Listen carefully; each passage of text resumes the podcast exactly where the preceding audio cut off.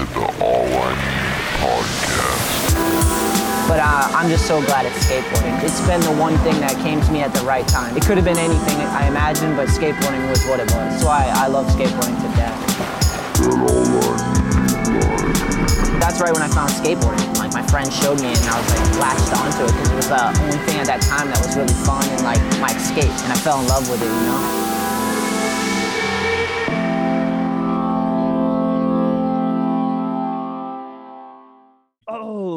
We go. It's you heard it say that? Yeah, it gives me like a warning. Yeah, that is a trigger warning, dude. Shit's gonna get weird today. Just kidding. That's all right. I can handle. oh, dude. So when uh when I when you said you were down, I started getting excited and I started watching like the weekend buzz again and going through them and just like falling in love with them again, dude. Yeah, I- I I- Sorry, say it again. Um, I miss it. Yeah, maybe that's a good place to start, man. Where did the brainchild come from with with Weekend Buzz? Um, you can hear me, okay? Right? Yes, sir. Okay. Um, it came from actually my free lunch interview. Um, for some reason, back in like 2010, Jesse Fritsch and those guys, they were doing. Um, do you remember Shred or Die, the website? Yes, I do. So that was like Tony Hawk's project. I think he was partnered with a professional BMXer, I forget who, and they had it was a combination of like skater skater YouTube, like you could upload your own videos and start your own profile, but they also made content and free lunch was like their ma- main show. Yeah. But at some point and I and I don't really know why cuz it's not like I was you know, some like skate famous dude or whatever. Like I had my blog and, you know, I, hung out at events and stuff, but they asked me to do a free lunch. And I guess just the way that free lunch went, like with all the things I said, it was like people thought it was funny or controversial or whatever. So ride when th- they basically uh Shred or Die became Ride Channel at some point. Like Tony struck a deal with YouTube and uh, they needed to come up with programming. So because of that free lunch, they had asked me, like, do you want to do a show? And I was like, I guess. Like, I was never someone who wanted to be on camera or anything. So I was pretty weird and nervous about it. You know, I didn't view myself as somebody that everyone wanted to like look at and hear from Yeah. and they wanted me to do it was before skate line existed but they wanted me to do that they were like we, we wanted someone to do like a weekend update or a tosh.0 type show and yeah. i was like i was like i get it but i just don't think i'm that dude i don't i know you guys think i'm like a hater or a shit talker or whatever but that's not really my thing like i i like to point out silly funny shit but i'm not here to roast anybody or like hurt anybody's feelings. You weren't and like also- you weren't like intentionally trying to be controversial. no no no. I'd just be like this is this is silly or this is whatever but i don't know. I think a lot of people had like the wrong impression of it from my blog or whatever but and also i was just old i was like in my mid 30s i was you know i'm like i don't want to be like wh- what do you want me to do? Like make fun of sean malto when he, he's like 18 you know like like that's so weird for like an old older dude to be like roasting little kids you know Yeah, dude, that could have been really weird. and I just think like, you know, no offense to anybody doing that kind of shit, but I just think that's too easy and it's old. Like it, that. get, it gets old quick. yeah, and like I get it. It's funny. It's how skaters have always been. But for me, like the most mo- just being like critical of skaters and like it's just old. It's so easy to just be like, oh, his pants are whack. Let's make fun of his pants for a segment, or you know what I mean? Like, so I was just like, hey, uh, I've been doing interviews for magazines for like 10 years. I have an idea for a show. And they were like really apprehensive at first about another interview show, you know? So Well, because like free lunch was not really an in, it was an interview show, but there's no like host. It was just they popped the questions up and yeah. they reacted, right? Was But there also- another one? Sorry, was there another No. one on the channel? There wasn't, but at the time, this is going back to everybody suddenly being like, no one has an attention span. This is 2011, right? Yeah. So it was before podcasts got long.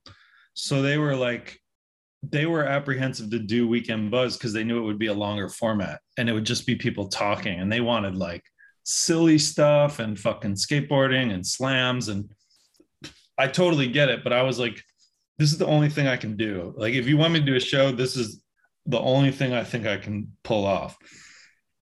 And so they agreed to it. And it was rough in the beginning because they were like, it's too long, it's too boring. But over time, we developed it, and it, it actually ended up being the longest lasting of the original shows on Ride Channel, Dude, Ex- over 200 episodes. except for Free Lunch. Like that stayed as well. But everything else, I'm pretty sure, like, and this isn't me throwing shade at anyone, but there was like a Birdhouse show, there was like a Zero Jamie Thomas show. There were so many different shows over the years, and somehow we outlasted, you know. And so they let me they let me go longer. And you know, I think about it now. I was trying to get long format shows, and when Nine Club came along, it totally proved what I was arguing Yeah. you know, I don't mean arguing in a bad way. Like Ride Channel was amazing, but Nine Club proved to me that people did have the attention span because that thing blew up and they were doing really long shows. And I was like, there was a point where we were still doing Weekend Buzz while while Nine Club was going. And I was like, look, they're doing long shows. You guys didn't fucking believe me, you know?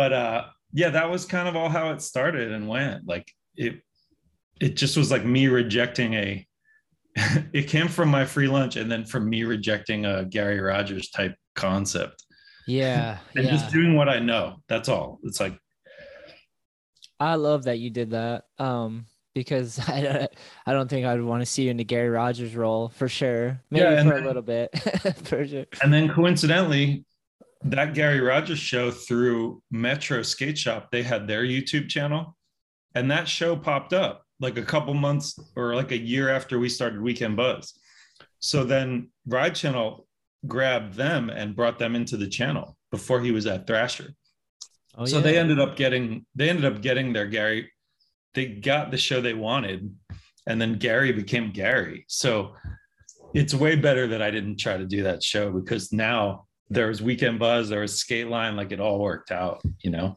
Yeah, I appreciate. I was like rewatching it again, and if there's some editing, but not really. Like, did you guys go for how long did how long did an average conversation go for? Because by the end of it, it was like 20 minutes each episode, right?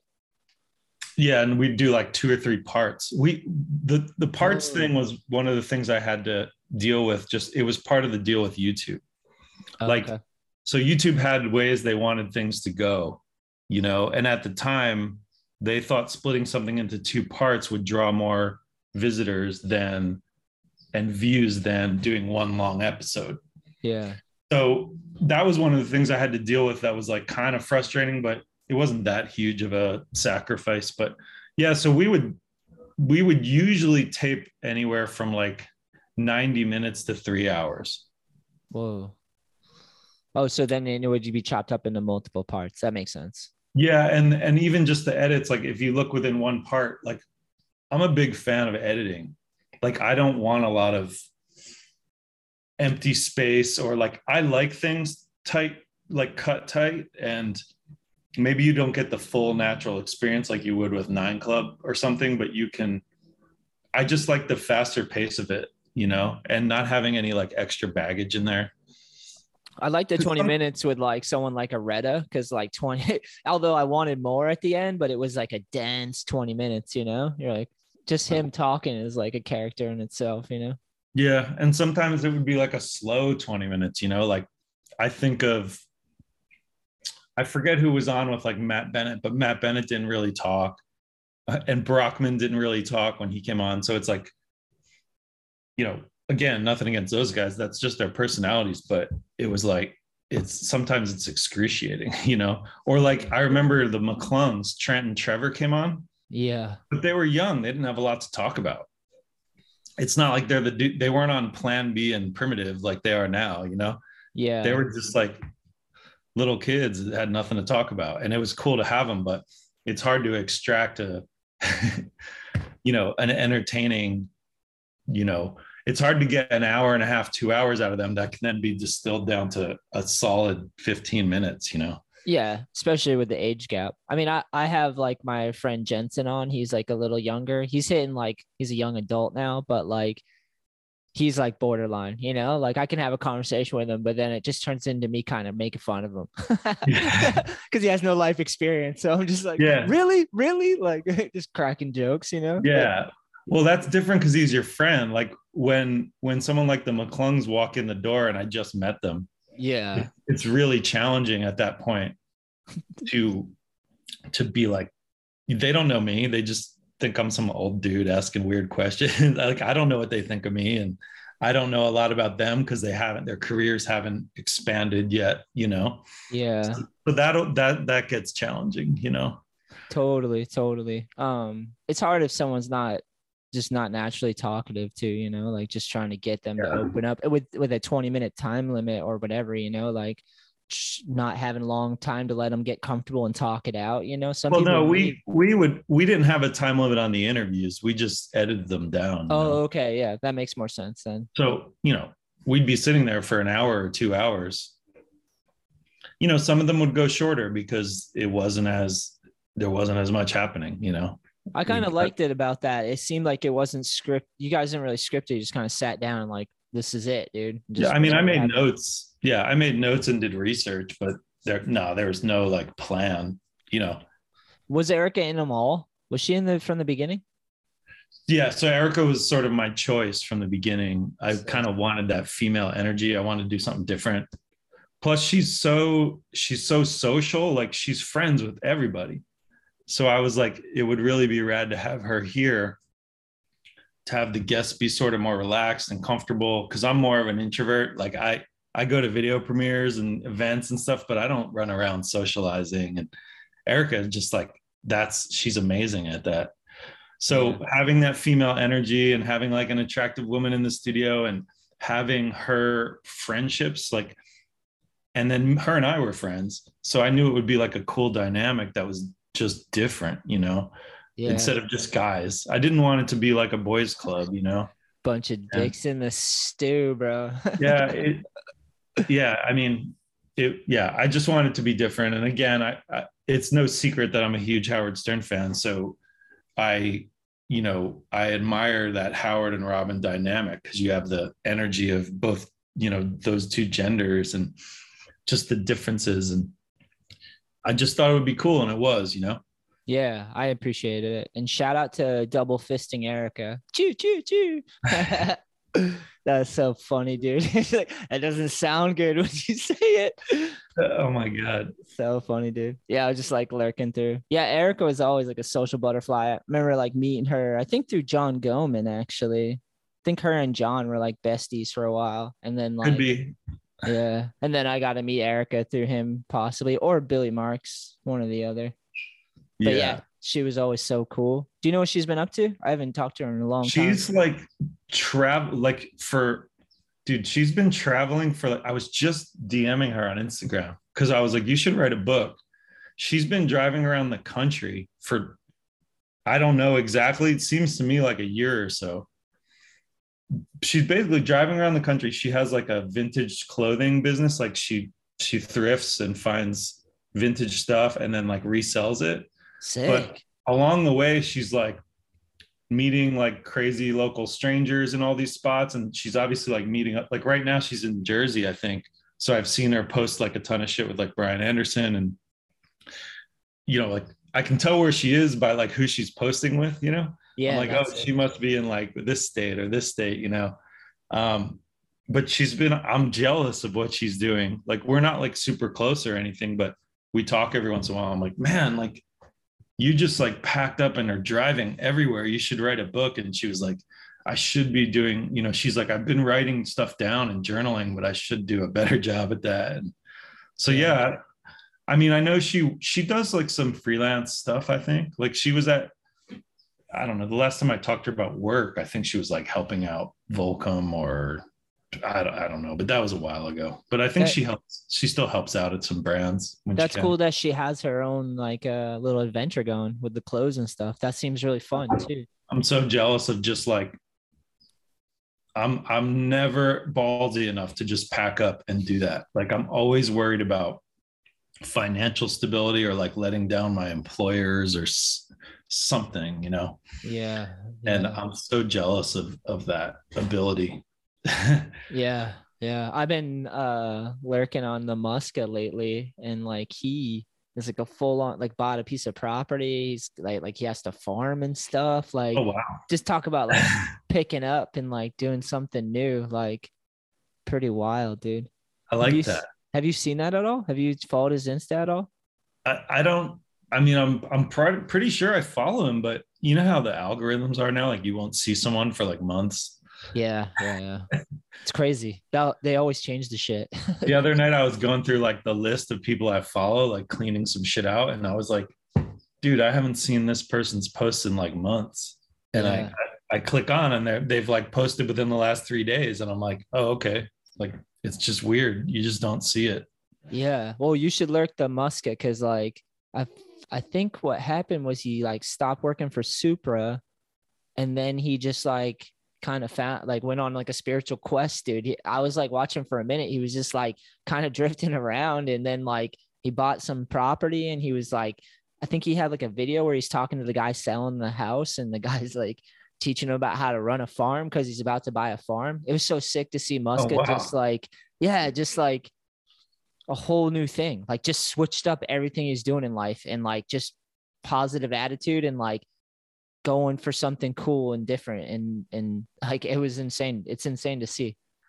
Yeah, I think it's actually really cool. I don't I don't know that everyone gets this opportunity, but if you have a career path and you succeed, sometimes you burn out, sometimes you're just a person who yearns for like more, you know? Yeah. But it's really cool to have the opportunity to be like I want to stop everything I'm doing and like switch gears, you know? Yeah. and and i've been kind of in that phase recently I, i'll explain more later but it's there's a documentary um, called blood into wine it's the lead singer from tool uh, started a winery and like a wine company I I actually knew that. I listened to a Yeah. podcast and he was explaining a, he was very excited about wine for sure. it's a really cool documentary in the sense that it it depicts exactly what we're talking about. Like this dude has three suc- really successful bands tool being the main one. He's got more money than he knows what to do with. And he left la and moved to arizona and like basically built a winery like a long time ago. And it's grown and grown and grown. And now he has restaurants he has farms he has and it the documentary is re- not about him being like a rock star or anything. It's more about him discovering in his 40s that he wants to do something different. And like it's just inspirational in the sense that i don't know that a lot of people think they can just stop what they're doing and start a whole new career path. I think people just sta uh, they think they want security and stability so they stay in the one zone their whole life you know?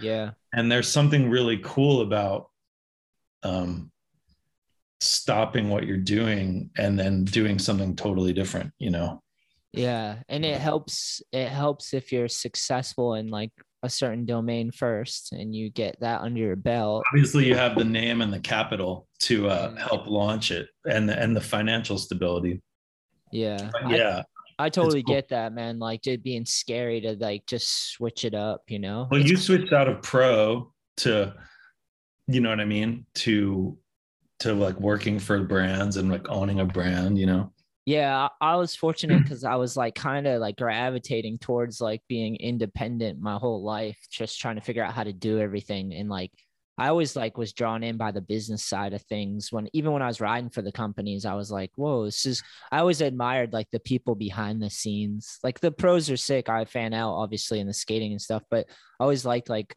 the filmers, the photographers, the team managers, like all the people working in there. And like I always like kicked it with them, you know, and that like kind of set me up. So when the pro thing was over, because I was never really good at the pro thing anyways. Like I could skate good, but like I wasn't like the dude who I wasn't like the coolest dude ever, you know. It I wasn't gonna the- be your like. It wasn't gonna be your your Yeah. like long term thing. yeah, like there's only so many dudes that get that too. It's like cab, you know, like there's only so many dudes Yeah. that like cement a role and have a thing and it just keeps car- Tony Hawk and like and uh, to be honest, like I'm like you, I kind of like am naturally introverted because I like that's just how I grew up, you know, and uh so I wasn't always like I need to be the star of the show. I always wanted to like work for it and be part of the team on in in the in the on the skate team. I didn't want to be the star per se, but I wanted to be part of the team, you know? Yeah. Yeah. Um uh, funny weird side note, I was like watching the the daily uh the weekend buzz too and then I was like wondering if uh Giovanni if Reda's favorite food is still pussy. You said that? Dude, he did on the uh, one of the episodes I was like listening to. He just came out of the blue with that one, dude. Oh my god, that's Gotta be. amazing. It's got to be. But if anyone could switch, it's him. I feel like he could. You know. wow. Yeah, you know, there's I I remember little things here and there, but I, people come at me with details all the time. Like people will come into my DMs and be like, they'll throw out a quote or they'll just say something, Yeah. and I'm like, what What are you talking about? And they'll be like, oh, that was from that episode with this, and I was like, fuck, like I've I used to have a better memory, or I just don't know if it was like so much concentrated like work and interviews and conversations that I just forgot. But you know, I remember I'll I could be like, yeah, the Grosso episode was amazing, or I had the best time during the Ishod episode. Like I remember things like that, yeah. but I don't always remember those like quote. You know, I remember Jonas Ray like spitting beer all over me, but I don't remember like quotes like that. It's so weird because I wish I did. But people come at me with those things all the time, like funny quotes, and I'm like, I said that, or that guy said that, and you know, it's it's funny. Yeah. I was. Uh, yeah, he nailed it. He nailed it. He was pushing the boundaries. Then that was good. there was also something too. I was noticing. I was like, oh, in that same episode, it was uh talking about weed. It was less like nowadays. I feel like weed's nothing. Like it's not even. But then like Huff was on the show, and you guys were just talking about smoking weed and whether he did or not. And he and was the weed sucks. Yeah, yeah. He was comfortable. You could tell it wasn't like as comfortable. Like weed's not even a thing anymore. Like talking about weed, I don't feel like is a thing at all. Like it's not. Yeah, I think he was being professional, like he was being the owner of Huff, you know, Yeah. in that in that moment, you know, instead of just going like, yeah, I love sativa, sa- you know, like he wasn't just diving into it, but you can tell he, he was a big fan of weed. Yeah, yeah. He is very uh, professional. the sure. Japanese maple leaf, that's what That's he what it called was. on the on the socks. Two. It was um over 200 episodes, right? It's a lot of episodes. Yeah, I think it was along the lines of like 130. Oh, really? For some reason, I thought it was more. But that. but I mean, if you if you add up the amount of guests, it was like close to 275 guests because sometimes we had two or three people. whoa, that's heavy. Yeah, it was it was a lot. It was five years with a couple breaks in between, five and a half years with like a little breaks here and there. Did you ever get burnt out on it, or was it you did it spaced it out enough that it worked? Not burnt out on the show overall, but there would just be like sometimes, you know, you inevitably have conflicts or creative differences, and sometimes you just be like, "Fuck!" Like, I just need the I'm I'm over it for the week, you know. Like I just want a week off, or like for the first couple of years, we did it every week, no matter what, and then it got to the point where it was like, okay, like the editor is turning these things around in like four days. It's insane. Like, so sometimes we would like take a week off, or sometimes we even took like a month off to like regroup and get more guests lined up and tape more shows, you know. Sometimes we do two or three in one day Yeah. we tape. Them like, but overall burnt out? No. I think our big thing was I think it ended mainly because I would say it ended just because we were all kind of like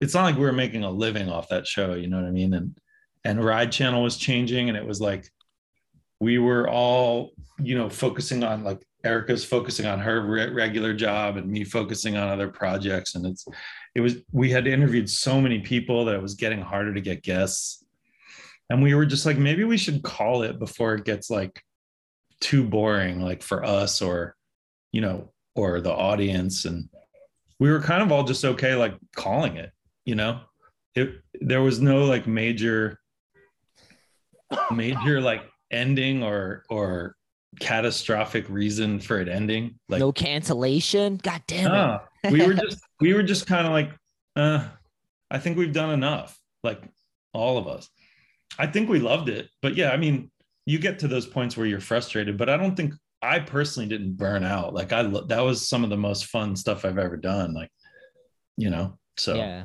Yeah, yeah. I mean, watching it, you can pick up on the the fun of it all, man. Like just watching this, I, w- I watched a shit to shitload of them back in the day, but then I like started rewatching more because I knew we were gonna catch up again, and I was just like wanting to go back in, and and I was just like looking at all the names, and then I'm like watching how you guys did it, and you guys just did it where it was uh really awesome. It was kind of confused, like.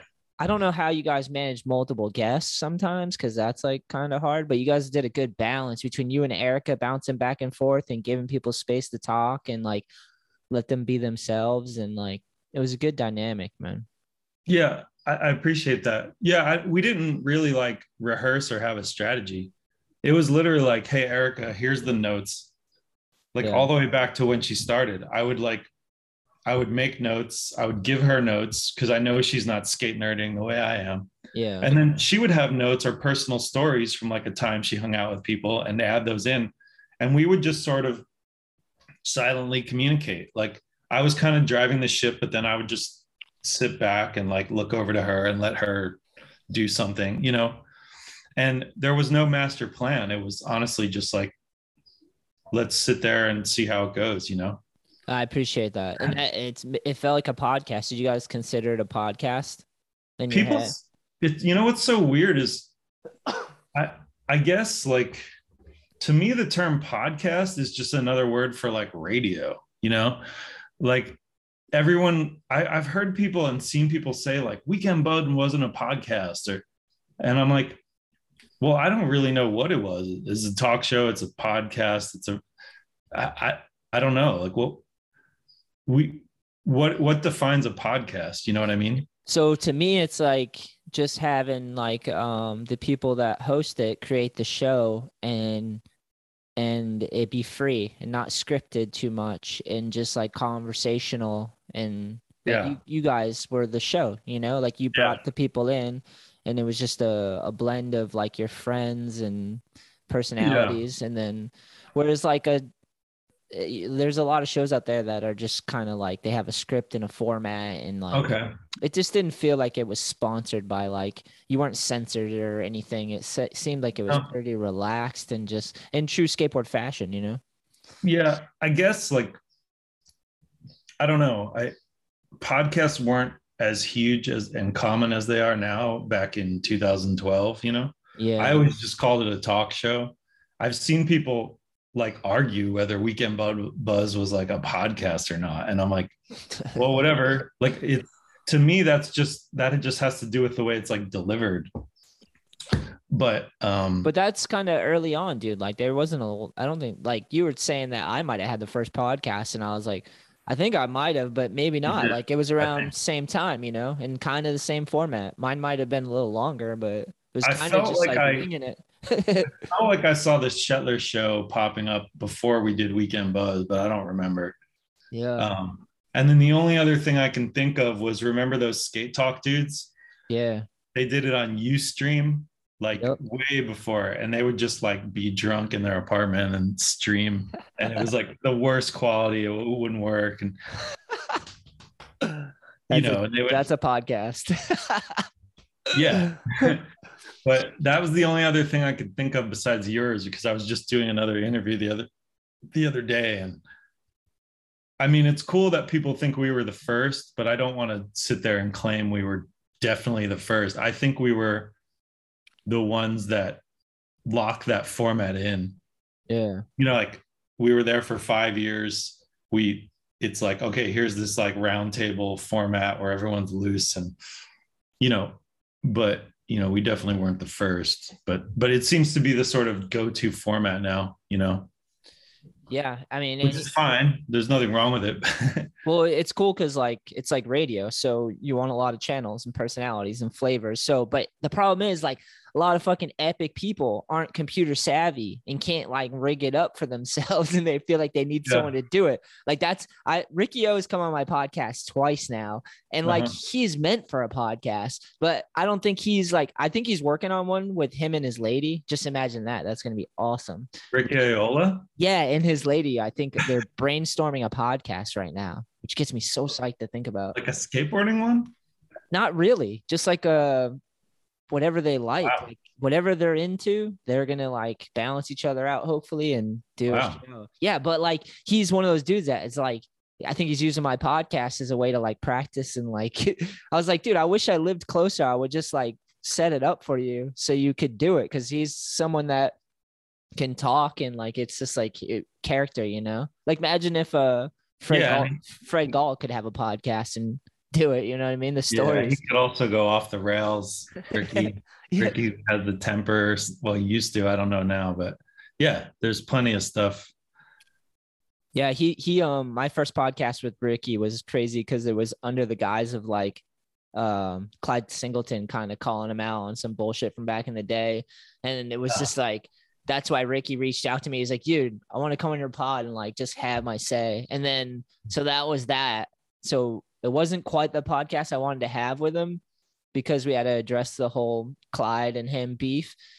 But then he just came on the other day and it was like the podcast I wanted to have to him with Yeah. him where it was just like like this. Like we were just talking about whatever came to mind and like he's really good, man. I was like he he's getting be- he's getting better for his podcast, you know? Like That's cool. yeah, it was really, really good, man.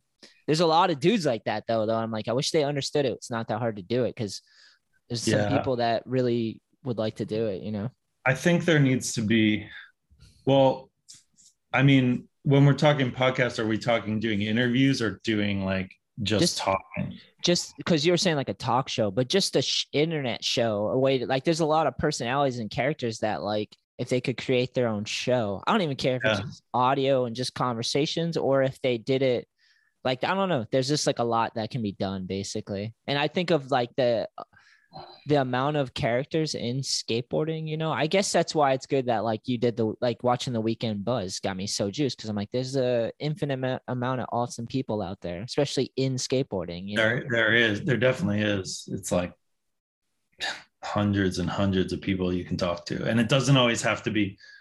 I think the difference now with some of these podcasts or like even the independent websites that popped up over the years, like a Jenkem or something, you don't have to limit it to pro skaters either, which is what the media used to be like, right? Yeah. I would never have an interview in the skateboard mag or Transworld or Thrasher, you know, or even like a team manager or a filmer, you know. And so now when you have the freedom to go outside of those boundaries of like what a traditional skate magazine used to be, or even epically later, it was kind of like a long form documentary about one, you know, like a, a documentary about one skater, right? But it was Yeah. a series. Once you get outside that barrier, you can interview whoever you want or talk to whoever you want. And with Weekend Buzz, it was like, well, there's some team managers that are super funny, or there's some filmers that are super funny. You know what I mean? Yeah. So we would have we we had no rules as to who was being who would who could come on the show, you know. yeah. I, And I like that. That was probably I don't know, that might have been I've never thought of it until right now, but that might have been something we did differently than prior to that was have like Lanny Rhodes or Mike Sinclair or you know uh behind the Chad Foreman, like behind the scenes people Yeah. Chad, show. dude, all those guys are awesome. Chad. too. Yeah, we had a, a ton of people like that, you know, who, you know, someone like Reda was like an obvious celebrity from the barracks, but we had a lot of people who were just industry people, you know. Yeah. Yeah. So- I guess it's not the podcasting is not for everyone, but like I just think of all the characters and I'm just like it'd be cool to hit, check in with them. You know, like some people you just lose. They just they don't adapt to the technology or they don't care to, and you just like don't ever hear from them again. No more magazines, no more video parts. It's Yeah, like you're just like gone. But I think thanks to again things like podcasts or Jenkem or whatever, they've and a lot of other independent sites like Muckmouth, yeah. you know, like people are going digging. Like they're they're like, oh, let me interview Josh Swindell or let me interview Frankie Hill or let me interview uh who's the dude? Danny Gonzalez, you know, Ooh, like we've seen all those people come like back from nowhere to do these interviews, you know. yeah. for Sean. Like, and I think that's cool because that wouldn't happen in in traditional media. And I think our podcasts and and things like Jenkem have actually forced the the other media to evolve, you know, Yeah. and and and to realize there's value in more than just covering the same like the 10 major pros every month or you know the hot up and coming dudes there's there's more content out there you know and more interesting stories you know Yeah, and you can never like you got to talk to people multiple times and shit just comes up and di- you like forget stuff and it's never enough time either. Like I'll talk to someone. I talked to Ricky for all right. So Ricky did it a podcast with me before we even hit record, just because Ricky can talk. You know? yeah yeah i've had that happen a bunch Yeah, yeah. It's crazy. and then how about the worst is like, have you ever had like issues with like the episode getting fucked up, like technical issues, like not Yeah. recording or the audio sucked or that's a nightmare. yeah i think if you watch the jaws episode there was sometimes it would just be like one camera angle because we had three cameras running at all times. So luckily with weekend buzz which is really the only show i've done. But every once in a while it would happen at like a critical moment you know? So there'll be like an angle that's like all grainy you know? And or there'd be an angle where um the audio's fucked up so like maybe someone's mic didn't pick up the the sound but the mic we had a mic above too like an like an emergency. So the audio would suddenly i think people used to complain about the audio a lot on our show in the beginning. That took the longest to dial in. Yeah. like, because i talked softly at the time so they had to mic me differently than erica and then the guests are drinking and then the way the room was it had a really tall ceiling Yeah. so I think our audio was shit for a long time. I remember seeing comments about our audio, and even people in the industry would be like, dude, the audio sucks. And I'm like, hey, like, I'm just there to do the interviews. Like, but yeah, we, you know, I think the biggest thing for me would be sometimes we would disagree about stuff that needed to come out of the show or stay in the show. like what? What's some examples of something? I don't know, like I, I you know, I can't even think of like examples, but it would just be like that story was really good. And then they would be like, I don't know, that might kind of cross the lines of like being explicit. And I'd be like, dude, like it's so fucking, you know what I mean? Things like that. That's Um, that's so that's what I think. I don't sep- have specific examples right now, you know, but No, but th- to me, that is the separation between like a podcast and then a show. Is like a Yeah. show is like there's people telling you. With a podcast, it's like it's your own creation, and you can decide where the line is. You know? but sometimes I like having those checks and balances sometimes because not everybody is their best version of a creator when they just run wild and free. People need to be reeled in, you know. Yeah. It's like that's why producers are so important on like albums and films, you know. Or even like maybe your filmer or your TM, you'll be doing some trick that's like kind of corny or something or wasting your time and they're like, "Yo, that's not going in your part."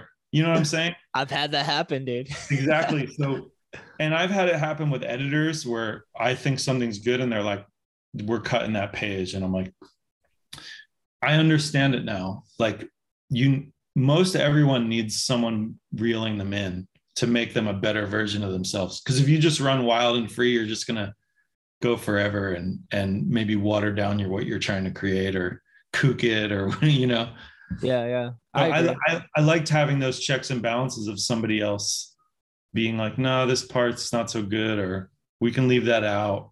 And I appreciate it more now. I was a different person back then. I was a little like maybe angrier or harsher, but I also,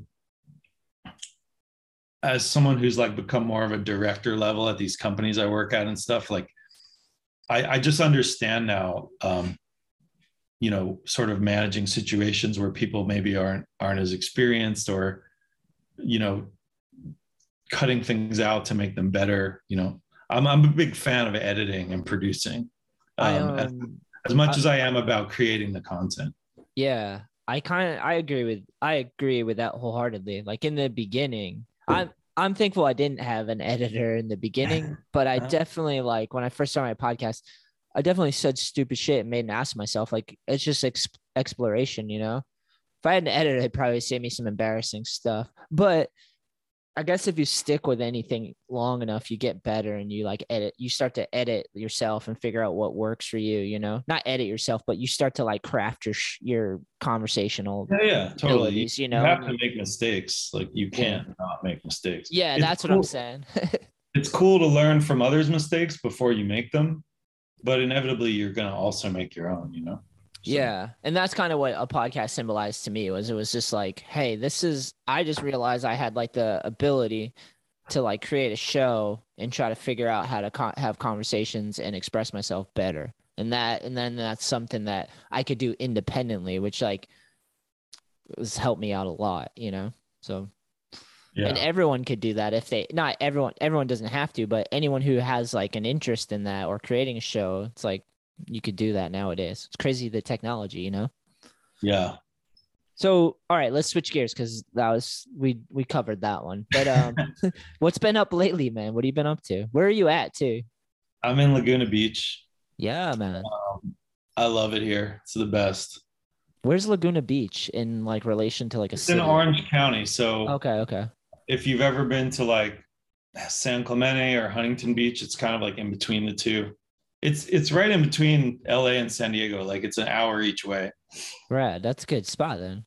Mm-hmm. Totally. Because I can, you know, especially when I moved here, you know, 2004 or whatever, there was a lot more going on in San Diego. Now it's like a lot of most everything's in kind of LA. But but 10, 15, 20 years ago, San Diego, Orange County were like huge with skateboarding, you know Yeah, and a, a lot of the industries here and or was here so um but yeah i love laguna beach it's like um it's kind of like a little vacation village it's beautiful it's perfect weather everything yeah. um, that sounds but awesome. yeah so it's it's interesting like kind of after weekend buzz i was mentioning before i've always had full-time jobs like you know i worked at Sole Tech for eight years and then i worked at element for like seven or eight months and then what did you do at Sole Tech? Soltech.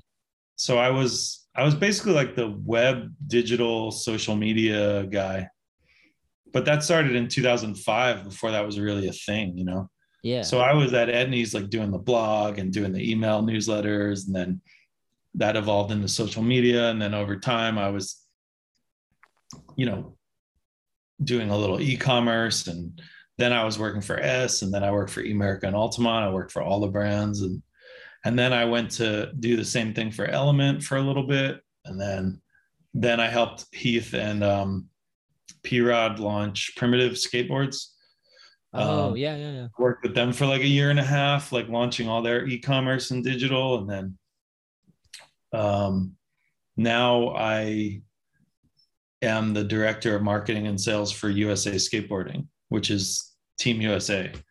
Yeah. And and I'm working on, you know, I'm basically running like the main thing I do is run like the merch program and you know, a lot of marketing and digital stuff. I have a guy who does social media for me, so I'm not sitting on Instagram all day like posting, you know. yeah. But I'm working on a film with Ty Evans. Um, we're finishing up the Nyjah documentary right now. Wow. Tell got- me, is there a title? No, I, there's it, it's not my project, so I can't say a lot. I don't want to like bum anybody out. Okay, okay. but it's fucking amazing. Like just obviously we all know about Nyjah's family and his past, but this is such a deep dive into it. It's like insane.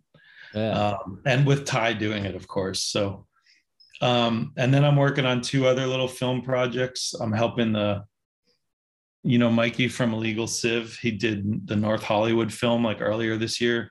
well, Um, I don't know if I know that film though. Is it just oh, so it was like a movie movie. Um, it was on like Apple TV Plus and it was in theaters.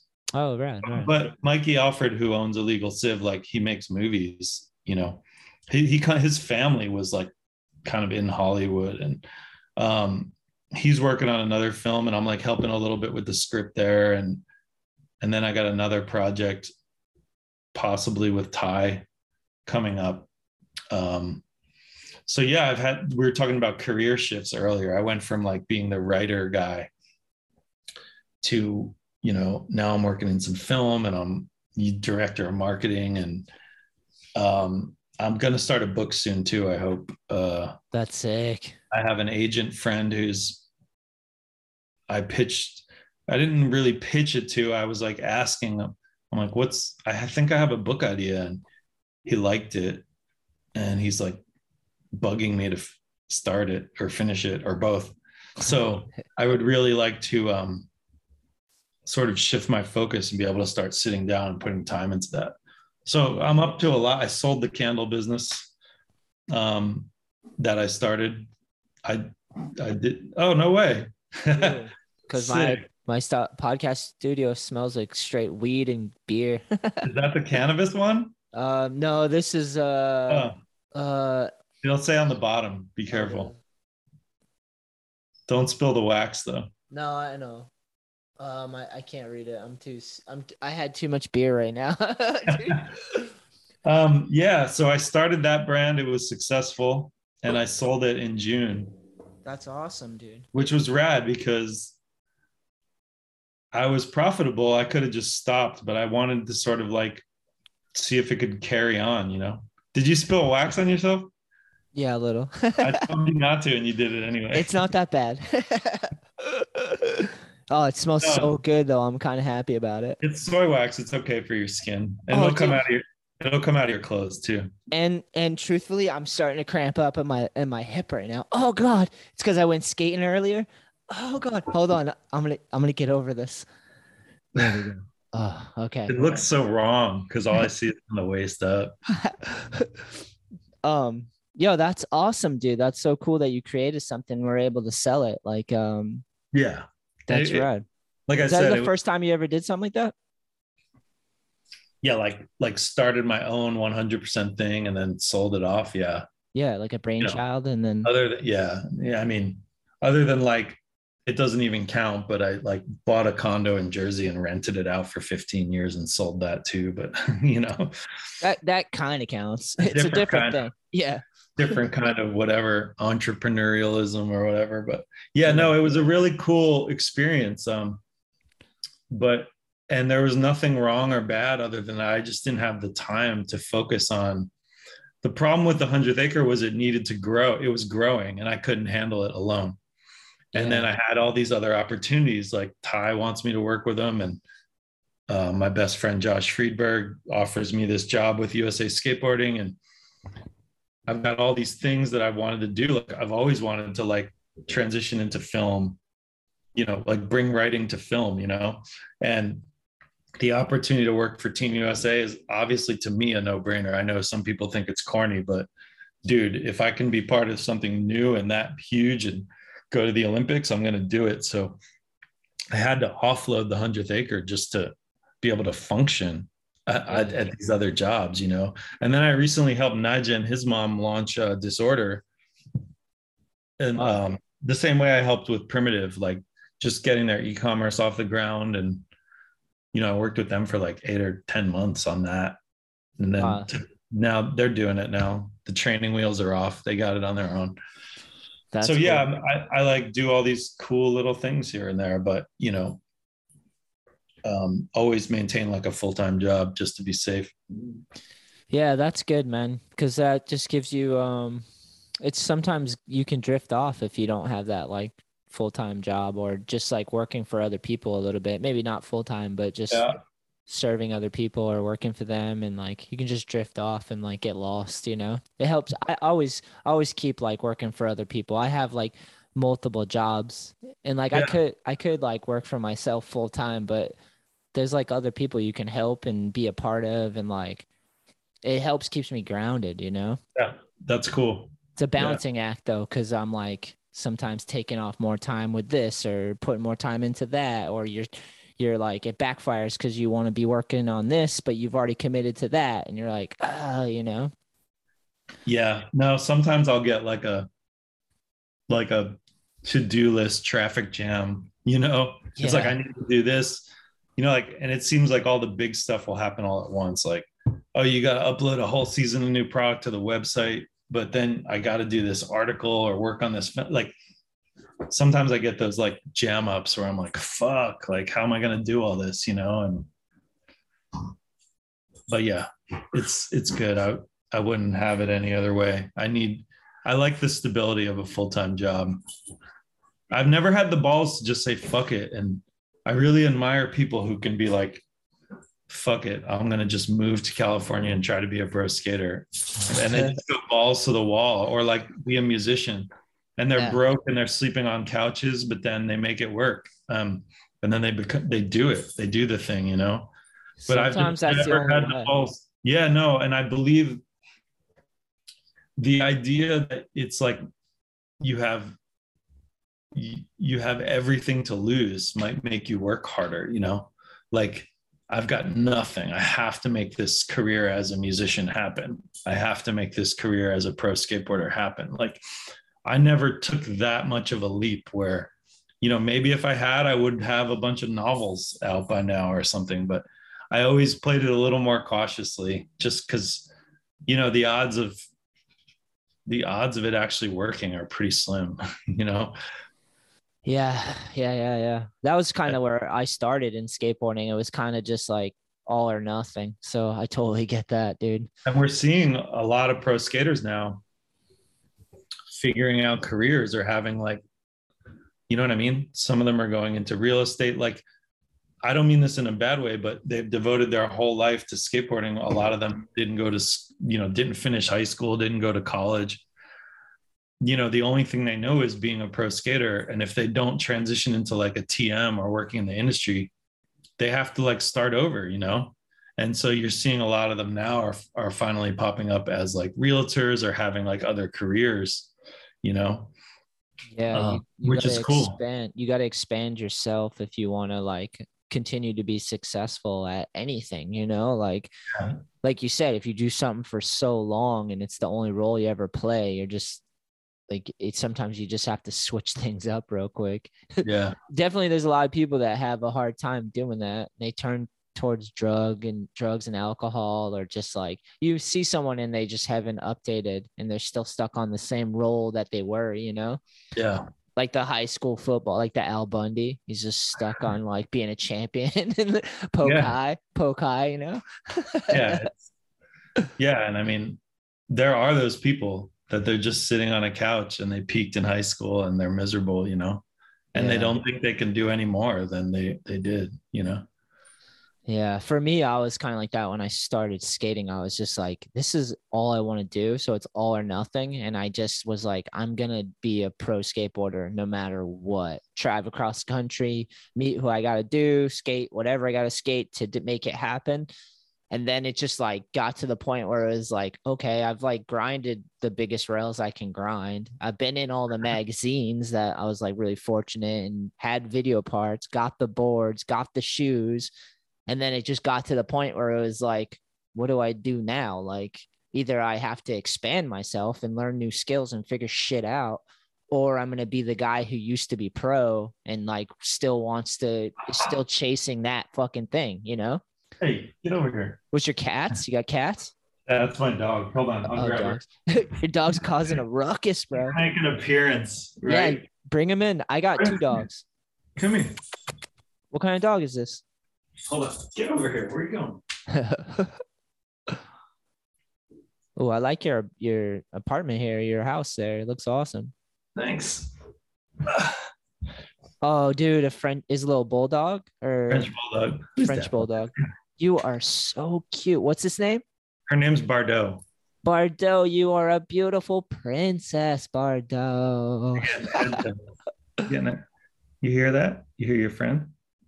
Oh, dude, I have um she's not a French bulldog, but she's like uh looks like that a little bit. My Emma, she's a beautiful dog. I love her. Do you have any cats or just dogs? No. My family had cats though when I was back in Jersey.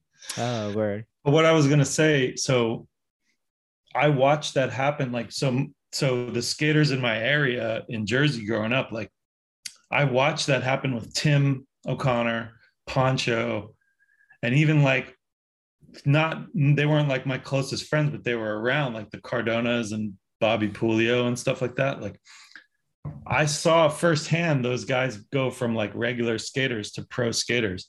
And I was like, I do not have what they have. and that's why I stayed in school. You know, I was really honest with myself because I had some sponsors and like compete in local contests. Like I was okay. I was, I was maybe better than average or something, but I knew that I didn't look that good on a skateboard. Like I could do tricks, but I didn't have like a six style. I was really honest with myself and I was like, dude, just stay in school. Like the levels that Quim and Tim and Bobby were getting to, I was watching. I was just like, dude, I can't do this. You know, Yeah, yeah. you know, Tim would come back from California, like go to California for like two months and come back and know so many more tricks. And, you know, I was just sitting at the Hoboken ledges doing my same shit over and over. And I'm like, I'm never going to be a pro skater, like stay in school. So, And the crazy thing about Tim is like he could do a basic trick, but he has such good style. You know what I mean? So it's like hard to like be like, I can do that ollie like him, you know, because it's really hard. Yeah, but I just saw those were all guys that they literally like, you know, they were dropping out of high school and like fully committing, like we were talking about. yeah. And I just didn't have the balls to do it. And I was also honest with myself, like, I'm not that good. Like, it would be a bad choice for me to not go to college to try to be a pro skater, you know. yeah. and I made, I made the right choice, thankfully, you know. What Yeah, if you're gonna do that, you gotta like really gotta be like, fuck it. You gotta really want to do it. You gotta be like, this is what I'm doing. Otherwise, it's not gonna happen. Because there's other people that want that so bad, you know, mm. and they'll Yeah. do whatever it takes to get it. You know, yeah. just crazy. It's weird. So, yeah. it's, it's weird nowadays because like the industry's changed so much that like I don't know if people really know what a like the standard of a pro is anymore. You know, in skateboarding. I don't know. Well, yeah, I think it's gone from you have to be the best to this more diverse, like there's room for everybody as long as you bring something, you know? Yeah. And I think it's I think it's cool. Like I'm not mad about it. Like it's almost like it's like an expanded version of like remember how you would have like you'd have like your handrail guy or then you'd have like a Dennis Busenitz or somebody or like Daewon who was like super tech. You have all these different varieties of skaters. They don't have to all do everything, right? So now I think it's expanded into, you know, this diversity that's beyond just what kind of terrain you skate or or what kind, you know, are you hesh, are you tech, are you transition, right? That's what it used to be, right? Now I think it's like, are you like awesome at skating, but also bringing this like colorful personality or this like cool representation of the uh LGBTQ community or, you know, I, I, just think it's awesome. Like, are you a role model for other uh, women or girls that might be coming up skating? Like, I think there's more to being a pro skater now than just being good, you know? Yeah. Yeah, I like that too. I think too, because you can, we have the technology now where it's not like a brand. You can build up a following and you can build up your mission and you can get other people involved and you can kind of like build something that people prop you up and you don't have to be the best or the, you don't have to grind the biggest rails. There's value in other things. Yeah. I Well, it's like there's brands coming out of communities almost, you know, like like Leo Baker's brand or you know the Skateism magazine or you know there's I, I don't know them all but there's like a lot of like lgbtq focused like instagram accounts that sort of like spawn into brands and female you know what i mean and like women's stuff and i think it's cool i think it's i mean it's how some skate brands started back in the day just like a crew of friends you know Yeah. Yeah. it yeah. wasn't like it wasn't like they were all necessarily the best skaters or something it's just i mean i'm sure new york started that way or something you know what i mean like Definitely. crew, just a crew or like a vibe or an idea you know an Yeah. aesthetic and I, I just think we're seeing more of that now uh, brands that are representative of like lifestyles or personalities you know not just like you know skulls or cool graphics or whatever you know yeah. Fucking hash. there was Yeah. a there was a moment where it was just like you had to be the best ever, you know. Some of my favorite skaters weren't weren't necessarily the best. They just had like a different angle or like a personality that complemented their skating, and that made them the best. You know? Well, I mean, look at like, you know, look at like the tilt mode videos, you know, that's like a good example, you know, that's Yeah. like a crew of friends who had some amazing skaters and some like regularly good skaters and some homies, you know, but we loved that and we loved that crew and like Enjoi came out of that, which was like amazing, you know, yeah, but that wasn't all based on just like amazing skaters, you know. yeah. It was like, it was definitely on like this, it was know? like personality driven to some degree for sure. Well, and it's the dynamic of that crew. They just embodied skateboarding at the time. Like it was fun, it was silly. You, you know what I mean? It was good skateboarding. Like, you know, so that I think there's more to it than just being like a hammer company where every pro is like the best and you know, you know, like the original plan B or something. Like that was like everyone was like shockingly good. It was strictly business, you know. yeah, yeah, yeah. It's intense, dude. so now there's like lifestyle and personality and and you know built into the brands and the concepts you know it's cool I Yeah, like it. I agree. I agree. Because sometimes it's not the gnarliest person that keeps the fire going. Sometimes that gnarly person just burns out or annoys everyone. you ever have that dude in the session? He's super good, but like doesn't talk to anyone. Is kind of a dick. you know what I mean? It's like, uh, I don't know about him, but there's someone over there that's like trying to figure out a curb trick, but they're awesome to hang out with. You know? yeah and that's where you gravitate and have the funnest times is like you just end up playing like a uh, you know an improv game of skate in the parking lot or you find some stupid fucking planter to skate on and or sometimes you're not even skating. Like after the session you're just sitting there drinking big gulps and like throwing rocks across the parking lot or you know it's like three in the morning. You know like the funnest times i had were like sitting somewhere at like three in the morning after skating all day and just like sitting on a curb outside of 7-eleven and like bullshitting with my friends you know Hell yeah. like Yeah. that was my best memories are doing stuff like that uh, of course i don't remember like i don't remember all the tricks i've done i mean i don't remember every single night at the same spot for years straight you know skating behind some mall you know but but i remember like sitting there laughing and like you know throwing a drink at my friend's head or someone doing something to me you know what i mean? Or like having some crazy dude walk by and try to fight us. You know like i remember all that non-skating stuff you know? Yeah. and That- that, comes from just being out there riding skateboards. Yeah, that kind of makes me just think of the 90s when it was just like it was like six skating, but it was like heavy style and like lifestyle hanging out and all the city stuff and vibes Yeah. and like it wasn't just hammers, it was like a whole thing, you know. yeah It's crazy nowadays, Rob. I'm like uh the old person at the skate park. It's insane. I'm 38 now. I'll be 39 in November. yeah And like my favorite person to skate with right now is a 13 year old girl that I like used to teach. I still kind of teach lessons to her once in a while, but like I skate with her more than anyone. So fun to skate to. But I'm just like an old dude now, you know, like at the park. Just I'm like a Clint Eastwood character out there, dude.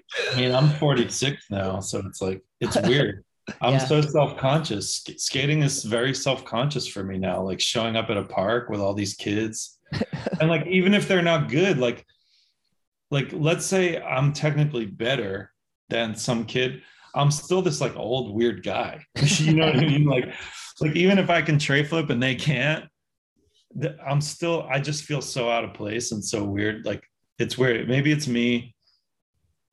I, I I don't know. I just it's hard for me to like feel like I fit in skateboarding now. You know, like it's weird to ride down the street in Laguna on my skateboard and be like, okay, am I this like weird old guy?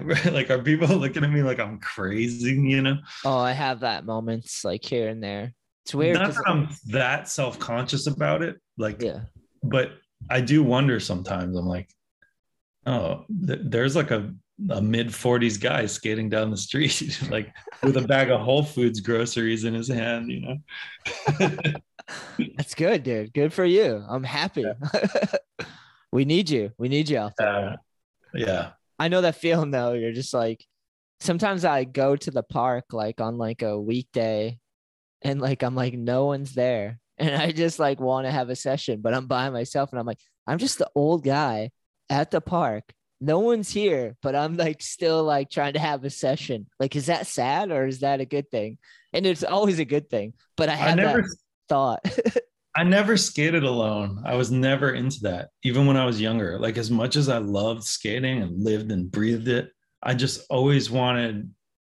It's actually probably one of the only times in my life because I'm very introverted and, you know, dealing with this new autism diagnosis and stuff. I realized like most of my life, I like being alone and I thrive when I'm alone, but I hated skating alone. And people would always like talk to me like, oh, I just went to the spot because nobody was around and I skated. And I'm like, I, I would get somewhere alone and I would just feel it would feel so different.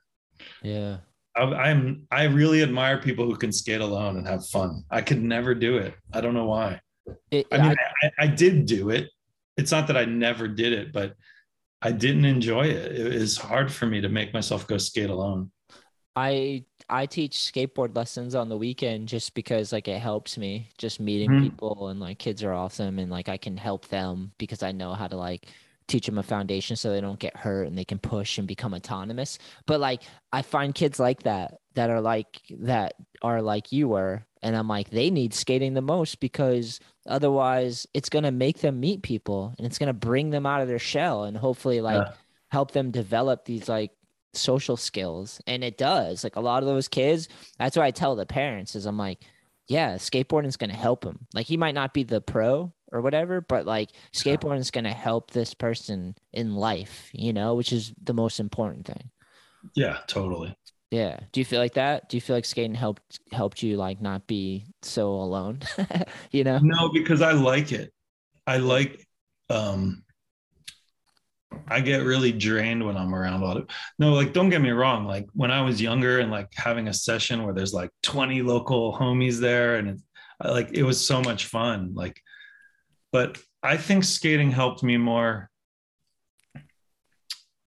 I don't I don't know how skating helped me. Like my first instinct is to say that skating helped like my career path and like provide a livelihood for my life like um of course i had so much fun skating and i like learned to be independent and learn i think the main thing that with with skating that appealed to me was that you're responsible for your own success or failure. Whereas like with team sports let's say you're like really good and a lot of other dudes on the team suck or whatever you're still going to lose right?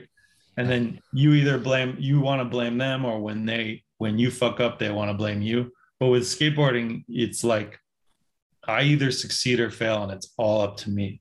And i think that was really important for me as i transitioned out of like little league sports like that was one of the important elements of it is like i'm going to sit there in my own head and figure out this trick until i succeed. And it doesn't matter that my homies over there skating a bench with the other homies. I'm stuck over here right now trying to like figure out uh, nollie backside heel, like you know, and then I'll go over there and join them when it's time and like shred the bench or whatever, you know. Um, that was, I think, something really important to me to do it on my own and not have to rely. I'm not a good team player. Let's just put it that way. And so skateboarding was really good for me in that way.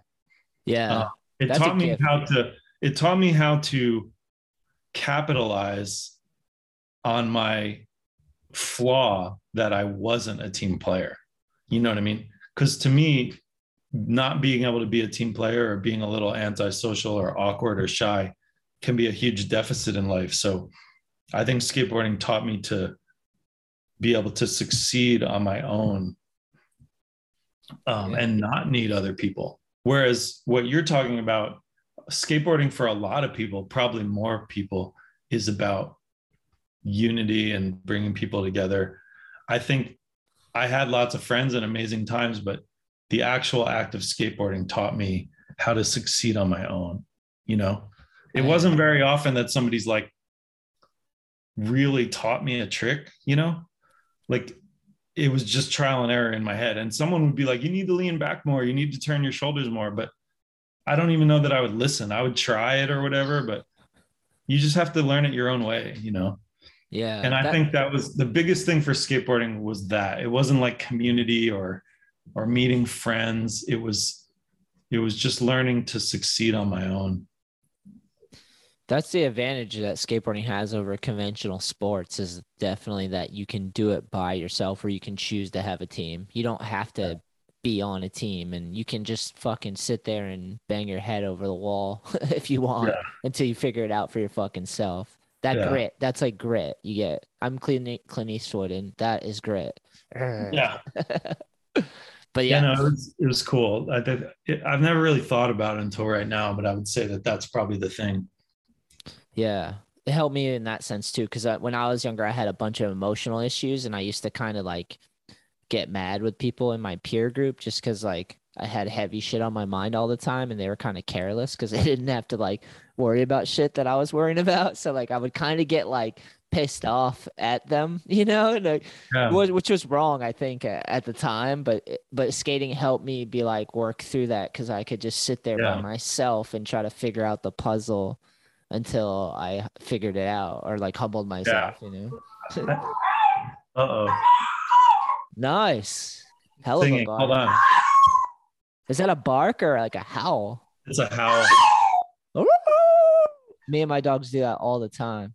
Hey, What a legend! are you done? Stop it.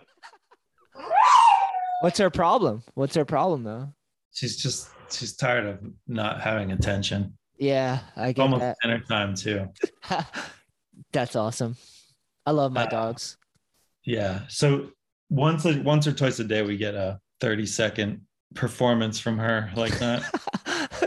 that was beautiful. I just know. let it ride. Once she gets out of her system, she's cool. Oh yeah, definitely. My dog Elwood's the opposite. He barks aggressively when it's time for food. He yells at my lady because she's the one who like cooks her food and prepares it. And when he's like old man Elwood, that's his name, old man Elwood, and he's on a schedule. And if it's not fucking ready, he just yells at us. He's like, "Roar, Oh, roar," and you're like, Elwood, we're fucking trying here. He's yeah, she's aggressive. not she's not that strict really with like because I have like a nighttime schedule. I'm like pretty nocturnal. Yeah. And so we're not too regimented as far as sleep or food. It's uh it's pretty free. She must get so many kisses, dude. I would just kiss her face all It the gets time. a lot of attention, not just Yeah. from me, but when we walk downtown by the beach and stuff every day. Like Yep. Yeah. Is that her teddy bear back there? Yeah, that that's yours? koala. That's her koala. Koala is a good one. I don't think Elwood's ever had a koala. He's had a bunch of squirrels and some foxies and stuff like that, but Yeah. no Australian animals. Might have to do it now. Yeah. But yeah, I um I think I think for me skateboarding was about developing a skill and like and my life's still like that. It's like I work for 2 weeks on one article, you know? The same way you work for could be 2 hours or 2 months on a trick, you know? Like yeah. just like this one task and and doing it on my own without any help and that's kind of i think what i've what i extracted most out of skateboarding and my career is that way too it's still very similar I don't work in big groups.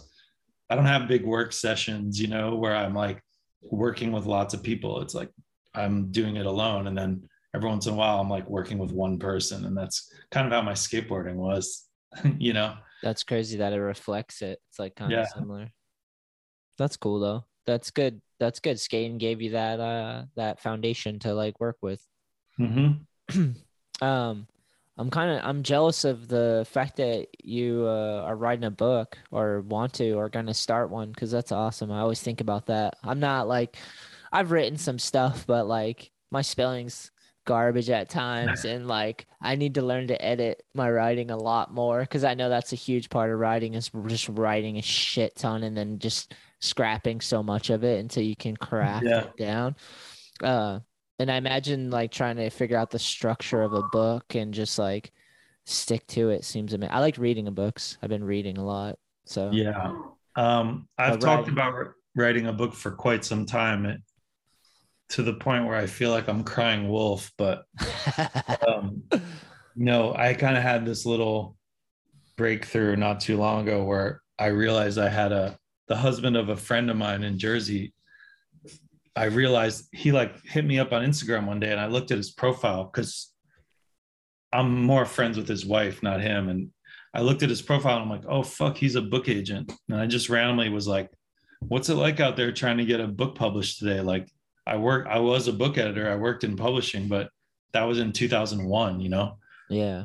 And then he was like, Yeah, you know, not too much has changed. There's just more on the digital front. And when I told him the idea I had for the book and sent him some sample chapters, he was more into it than I thought. Like, and then he's like, You should do this. I could sell this. And so now I'm like, Okay, like one, hey, She's communicating, bro.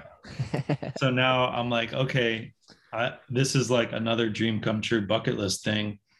And it's falling onto my lap that people want it, like an actual publisher might want it. I got to figure out time and how to make this thing work. Like there's no other, there's no other answer other than that, you know? Dude, So- bucket list for sure. Do it. Like I said, I'm like finishing up one film with Ty, probably going to start another. I got this podcast launching for USA Skateboarding. That's like really just my show, but USA Skateboarding is, you know, helping me produce it and fund it. And then, you know, my day jobs. And now it's like a book. So, and I'm still out here like a regular person trying to handle my taxes and fucking, you know what I mean? I totally get it, dude. so yes i it's not a matter of if it's just when with the book you know and i want to start it i'm hoping i can start it this winter i'm actually going back to jersey in i've got a long trip to jersey scheduled in february to go back and like sit down with some of the people i used to work with the books the book's about this time i, I spent working in a bagel bakery in Jersey. It's not like a memoir of my life. It's not a novel. It's like a memoir of this like one period of my life with these crazy people that I worked with. Whoa, it was that interesting.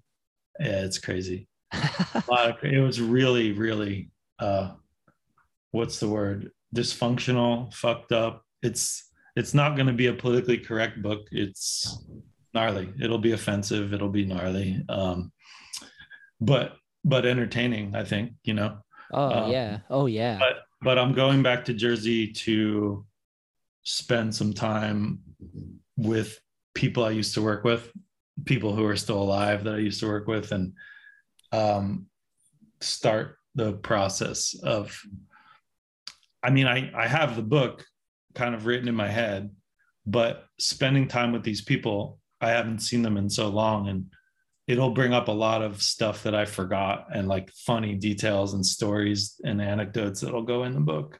oh yeah. The feelings will come flushing back once you hang Yeah. out again, dude. So yeah, so I want to go sit and hang out with those dudes and take them out for beers and do the things we used to do when we were working at the bakery, you know. dude, Jersey Bakery sounds awesome. It was a kosher bagel bakery, like a Jewish bagel bakery. And it was That's so even better. up. It was so fucked up. Like my if my parents knew what was going on there, I wouldn't have been allowed to work there. I worked there from like age 15 to 21 or something, 14 to 21. Well, It's yeah. you know, the place should have been shut down. It should have never been operational. Uh, everybody there was like fucked up on drugs, dealing drugs. Like, uh, you know, I don't want to give too much away, but just the gnarliest people and situations. And I was just this little like Catholic school boy who just moved to a new town like little white boy like coming from this like religious family like going into this bakery full of like junkies and fucking ex-convicts and just Oh, yeah. crazy crazy crazy shit Oh, I can relate. I grew up in like trailer parks and projects. yeah and exactly Similar characters, and just like trying to survive and navigate in that. yeah and i i spent eight years there and i had a lot of trouble with my own family and the the sort of gist of the one of the sort of plots of the book is that they sort of became my family the way skateboarding becomes people's family you know and uh but you know the juxtaposition of how unlikely they were to to be like people that would take me in. It's like when you see those videos on the internet that like a a baby deer's lost its mom so like a, a dog becomes like the guardian of like a deer or vice versa. Like that's what it was like. It's just the most insane matchup and looking back on it that job was one of the like most important experiences of my life even Wow. though when i was there i was just dying to get out of there you know and have a real a real career you know Jersey's such a unique place, dude. It's like there's nowhere else on the planet quite like Jersey, dude. I know it's interesting because it ends up in a lot of movies and so there's so much like yeah, it's it's almost like um it's not it's like Florida but not like Florida. You know what I mean? Like Yeah. like you know Florida's like crazy and out there. Yes. Jersey because because Jersey's closer to New York City and all that. I think it's like a little more refined. There's a little more like culture and it's not as like hillbilly redneck or something, but but yeah, I don't know. It's it's wild there, man. yeah. It has a lot of history. I just think a lot of things come out of there because of its location, you know. Yeah, it's definitely one of a kind. The people I meet from Jersey are fucking unique, special people for sure. Yeah. Um, or oh, um, are you still? I don't know this. I don't know if this is inappropriate, but are you still uh into the Catholic thing or no? Oh no, no, no. I wasn't into it when I was being forced into it. You know, like oh, okay. I went to Catholic grade school and it was a nightmare. And uh, you know, like abusive nuns and teachers and just being forced to go to church all the time. I was miserable, you know. And uh even after that, once I was in high school, my mom made me go to church every Sunday still until once I got my driver's license and a job. Well, I got a job way before I got my driver's license, but part of my motivation for getting a job was if I could, I knew I could get out of going to church. Like, like when I worked at the bakery on Sundays, I didn't have to go to church. So I was like, fuck it. Like, I'm making money and I'm getting out of church, you know? And then my mom stopped making me go to church when I got my driver's license. So when I turned 17, she like let me go. But I was pretty much getting dragged to church like every Sunday and every holiday until I was 17, unless I was working. yeah. How'd you how'd you weather um this whole crazy pandemic stuff in California? I mean, I loved it. Again, like I'm so good at being alone. I. I the pandemic actually worked to my advantage with all these projects I'm talking about and just my mental health, you know. yeah. Going to, you know, I started therapy again like in early 2019 and that's when I got my autism diagnosis and uh, PTSD and depression and I started really working putting the pieces together like knowing that information and um, really doing a lot of work in therapy and like finally taking some medication for the first time. So uh, I was having a phase like like I told you after Weekend Buzz and like I was hopping around the skate industry, not as stable. I had a little bit of a rough patch, and then everything started falling back into place and getting really good. Like in 2019, the Olympics job, the project with Ty, like my own mental health and the, the autism diagnosis was like an amazing situation and then getting the dog was an amazing thing and you know um it was a cool reboot for me but i had some rough years like you know um employment wise and then just mental health wise i was i started getting in like 2017 18 i noticed i was getting something was starting to get off. I was like angrier more depressed than normal. Like i knew i had those issues my whole life but stuff started feeling like it could take a bad turn. So i stopped going out to bars and stuff as much like toned down. Like i don't have a drinking problem or anything but it's just sometimes there's just negative energy to that lifestyle of being like in bars and drunk and yeah got into therapy and did that. So the pandemic life was actually really good for me because i got a lot of time alone a lot of time to be productive and not be around all these outside triggers that were challenging for me have always been challenging for me you know Yeah. and i can explain that all now that i've been diagnosed but i never used to know what the deal was before that you know Yeah, Um, because because when you're like in it, it's hard to acknowledge that it's a problem and it's just not normal life, you know. Like you, especially if you've never been diagnosed with any of that stuff, you it's just your normal life, so you're unaware. You're like, there's highs and lows, and the, yeah I there's used so many things I used to have a lot of lows like when I was younger, and it was so common that I like didn't realize I shouldn't have so many lows, you know, till someone Exactly. tells you. yeah like why am i always so angry why now i understand the difference between like a depressive episode versus something that triggers my autism or is a result of my autism or is like a ptsd thing and i can i can address those and be like okay like i'm having a depression moment i just need to be ready for the next like three or five days that maybe I'm going to be like really lethargic, really like unproductive, and don't beat myself up for it, right? Like just do the best you can. Cause sometimes when you like when when you have like a depression incident, you you think it's like the end of the world. You're like, this is horrible. You don't realize that it's just now I know, like as bad as I feel, this is going to be gone in like two to five days, right? And, And if then you be- if you know that, that's half the battle. Yeah, you're then you weathering you weather the storm, right? you don't perpetuate it longer because you're aware yeah yeah and then like with you know like for example like i have a lot of really bad dreams and those are like more ptsd related right so it's like okay i wake up I, i'm not like wondering anymore like why do i keep having this dream? It's like okay that was that. I can like wake up and sort of maybe dismiss it easier and like get about go about my day. Or or like spending a lot of time doing this is like a trigger. You know sitting at a cafe all day i used to do that. I would sit at the cafe and work all day. I didn't realize all the noise was actually like stressing me out because i have some sensory stuff related to the autism you know? So- Ah. Now that I know my triggers and what to avoid and how long a depressive episode lasts, and I'm on some medication, like things have gotten so much better just because I can identify and understand it all. And I can avoid things that will make it worse, you know? yeah And uh, it's easier for me to go, like, you know what?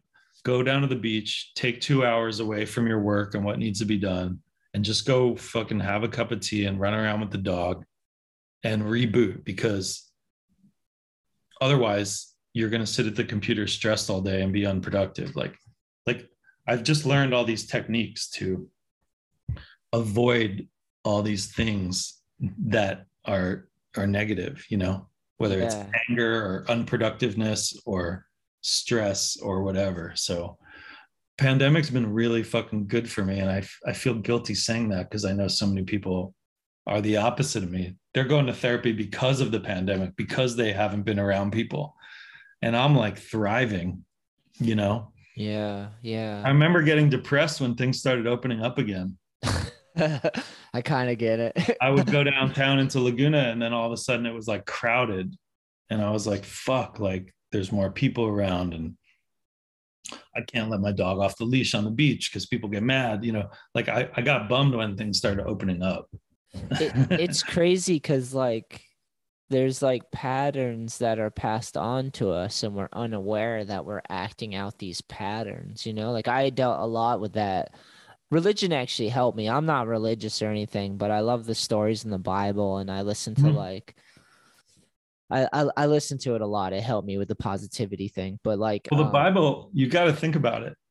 The Bible is like the greatest book ever written. Whether you believe in the religion part of it or not, it's the most popular book in the on the planet in all of history. And yeah.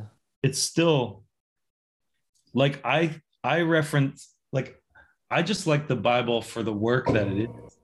You know what I mean? So like in my writing a lot of times I'll I'll like flip through the Bible and or think of something from Catholic school and be like how can I apply this to my story? Not necessarily in a religious way, but it's just like it could be in a sort of dark way, it could be but I mean you don't have to be religious to even enjoy the Bible as like a work of art, you know? so true so true Yeah, it's like It- anything else. You could you could extract a quote from Fight Club and be really motivated, and you can extract a quote from a Tarantino film or something, or from Gary Vaynerchuk, or you can and you can also extract something from the Bible and be motivated or inspired. It's it's just art to me, you know. Yeah, it's a lot of stories that people held so closely that they managed to like cobble it together and carry it forward and like it's like information and data on the human experience. Those stories are just and it's edited by it's like insane that it has a narrative story to it and it's all come together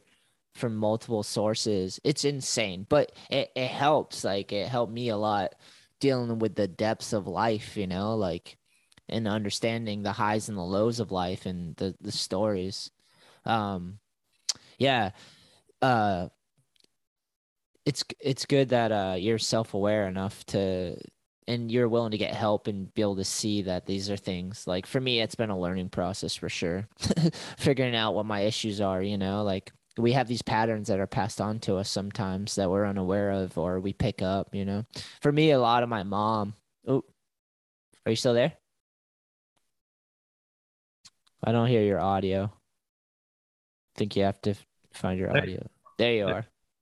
Yeah for me like yeah, just just growing up with my mom and like having to learn a lot about adult shit as a little kid uh the bible put it into context to me sometimes where i was like oh i see where she's going wrong or the issue she has you know and like it kind of helped me like realize that. And then i knew i had the burden of like my mom raised me you know? So i was like oh i have these patterns and bad habits that sh- i learned from her you know? And I, now i'm dealing with it like as an adult and I'm not just a, I'm not fully aware of it. I'm like, oh, I have these days that are horrible, and it's like, oh, I watched my mom do that, or you know, like, oh yeah, putting it together is hard sometimes.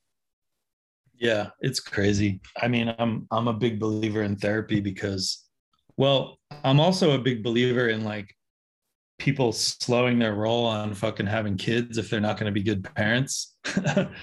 That's the first thing. I think it's out of control how many people have kids that are just going to mess them up and make more disaster of the human beings. But Yeah, um um that's why i'm a big believer in therapy and stuff because and it doesn't necessarily have to be the therapy of like going to a therapist the way i do i mean there's other forms of it but maybe it's meditation i, I don't know but i'm a big fan of self-improvement and like not bullshit self-improvement like real self-improvement like you know like doing the work and like f- trying to understand and fix all this shit in your head that makes you anything but happy and then could bleed into other people like you know you know stuff that would make other people bummed out. You know what i mean? Like you got to fix yourself so you can be good for other people is what i'm saying. And yeah, fully. and i think people i wish people would think of that before having kids or before getting married because i feel you know maybe this seems kind of grim and negative but i i look around and i see a lot of people just fucking other people up. You know they're you know i'm i'm the product of parents who didn't really communicate with me too much. You know you're the product of your mom and how she was or you know I, or, or we're the product of like divorced parents or people who never had a father. Like i wish people would think about this stuff before they had kids more. You know, like make sure you're solid. Like, you know, Yeah. but whatever, you know, you can't you can't sit there and like control population control, you know, like but it's like I- a I- bat it's a battle between your heart and your mind, you know. sometimes I- your heart's driving and sometimes your mind's driving you. it depends. I do wish everybody was a little more together so they weren't messing each other up, you know. Yeah, yeah, yeah. That's hard, man. It's, it takes time. My like, I love my mom to death, but she had like uh develop developmental issues and was narcissistic and like she had a lot of issues. And then like she did drugs and she and it wasn't like all her fault. Like she had things that happened to her that justified these things and you know you build these patterns and habits and you're unaware or you think you're powerless and then you're just like playing out these fucking dramas that don't need to be played out and then they pass on to the next if you don't resolve them in It's your just- lifetime. It's just this gross cycle, you know. Yeah. And the only way is to stop it is to either not have kids or to make sure that you're really solid and you figure your own shit out before you either get married or have kids or you know have a negative impact on someone else's life that'll be permanent for their whole life you know Yeah. If- you're gonna create life. i mean that's why i'm not married or a parent i just have never felt like i was capable of being a good husband or a good father and as time goes on i mean i'm getting older so who knows if i'll ever have kids or whatever but as time goes on i do feel way more capable and better you know? Like if someone wanted to have a kid now that it's not like my big I, I don't really want children but if if i was with someone and in love with them and they wanted to have a kid i'd be like i can handle this now you know? I'm 46 i've gotten through my shit. But even five years ago i wouldn't have made a good dad you know and i just i'm not saying i'm right but i just wish people thought about it more before just like popping out kids and being like we'll make it work we'll figure it out you know yeah. that's how you end up with mess a lot of messy stuff you know Yeah, yeah. No, agreed. Fully agreed. Sometimes you have to be like, um, you have to create your life before you create a life, you know, and then that helps you because once you you have get to be the best version of yourself you know yeah, once you realize you have sovereignty and power of your own life and can kind of manage that, then to create a life is less Yeah. scary. Sometimes it works the opposite way though too. Like people just create life and then it turns something on in them and it makes them a, them rise to their better self. That's not always Yeah. the case, but no yeah i mean there are definitely i don't want to say there's benefits to having a hard life but there's definitely plenty of examples out there of people who have created or become great you know created greatness or become great because they've had crazy lives you know oh yeah, some of the most interesting people have. but also they're still tortured inside you know Like, yeah. so it's you know I've learned about that, letting that go. I used to torture myself all the time because it's just like patterns play out. You know, you can't, you're not aware. You're like, oh, I'm just torturing myself. And then you Yeah. realize it and you're like, I wasted so much time just fucking creating this hell for myself. Yeah, I'm glad that uh I'm glad that I'm finally figuring it out. I mean, I'm still in therapy every week. You know, it's been like I think that's normal though, Rob. I think that's like good for people. I think everyone, life is so crazy that we should all be in some form of therapy. Just looking at fucking I love it. yeah, yeah, yeah. Yeah, I love it. because I'm like it, it's like the older you what's the saying it's like the more you know the more you don't know like looking at the world as you get older like I've lived through the fucking wars we've lived through pandemics we've li- lived it's like the shit starts piling up and you're like shit makes sense but it doesn't make sense. Who's in charge? Are these people like uh, where life is so insane. And now we see it from every angle. Talking about going back full circle to the media it's like now everyone's connected to this internet and we're hearing more expression and angles and perspectives from anybody and everyone even people that maybe shouldn't be connected to some degree because they're just like destructive it's like you see the whole spectrum of life now. It's like a lot i feel i think about kids a lot because i'm like wow they're like coming into this and they're getting the full ride so fast. It's insane. It's so Well, insane. Something I've been thinking a lot about lately is like with especially within skateboarding, there's all these mental health discussions now, but we're actually kind of losing more people than ever you know? Um you know i think suicide and like a lot of mental health issues. Like we lost ben Raemers we lost henry gartland it, it, you know other people or might be turning to drugs and like not purposely killing themselves but putting themselves in situations because of their mental health that and you know that's kind of the point of this new show i'm doing actually is the new show isn't going to be weekend buzz. It's not going to be sitting there drinking like having a good time. Like that's kind of to me that's already been done and people are doing it now you know?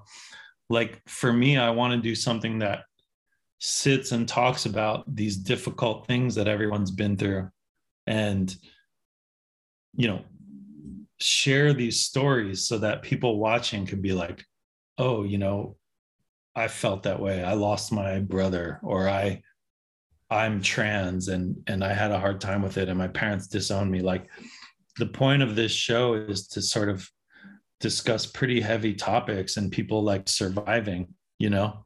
Like so the first episode is um i'm hoping it's going to drop next week but it's with um a skater that nobody really knows. Her name's uh richie Batress, and she's a trans woman.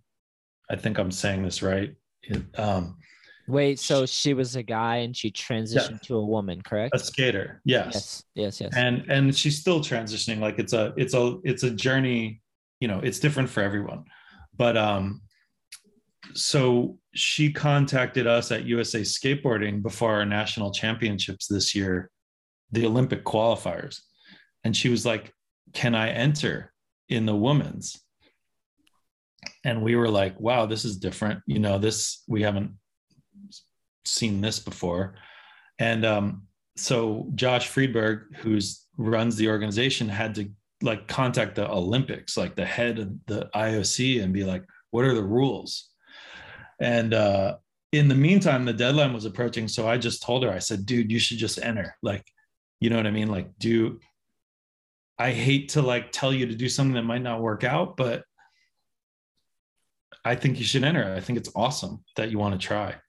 And she um, she did her video submission um, qualified first in the open qualifier and then was disqualified because to compete as a woman or a man, you need a certain testosterone level according to the Olympic rules. So we found that out after she did her submission and qualified. So her her run ended up not counting. And so nobody knows her, but the the idea was like let's have this discussion whether you agree whether you think she should have been able to compete or think she shouldn't be able to compete or that there needs to be a new trans category or whatever right? Whatever you think like let's hear her story and about it. And i think it's a story that there's a lot of people out there in the world now who will it'll be comforting and cool to hear it. You know she talks about you know going all the way back to childhood like dressing up in her mom's clothes and painting her nails and her parents getting mad and you know all this crazy stuff all the way till now where she's she's transitioning further into being a woman you know but still skating still ripping like and i've got a lot of ideas for guests and guests lined up that have these crazy stories. It's not going to be about like shitting your pants in a tour van like weekend buzz you know? It's a totally different direction one-on-one like serious conversations focused on you know certain struggles or accomplishments or elements of a person's life you know? Yeah, maybe think maybe it's overcoming addiction. Maybe it's coming out of the closet. Maybe it's losing you know maybe it was losing like a really close loved one that like fucked your whole life up you know?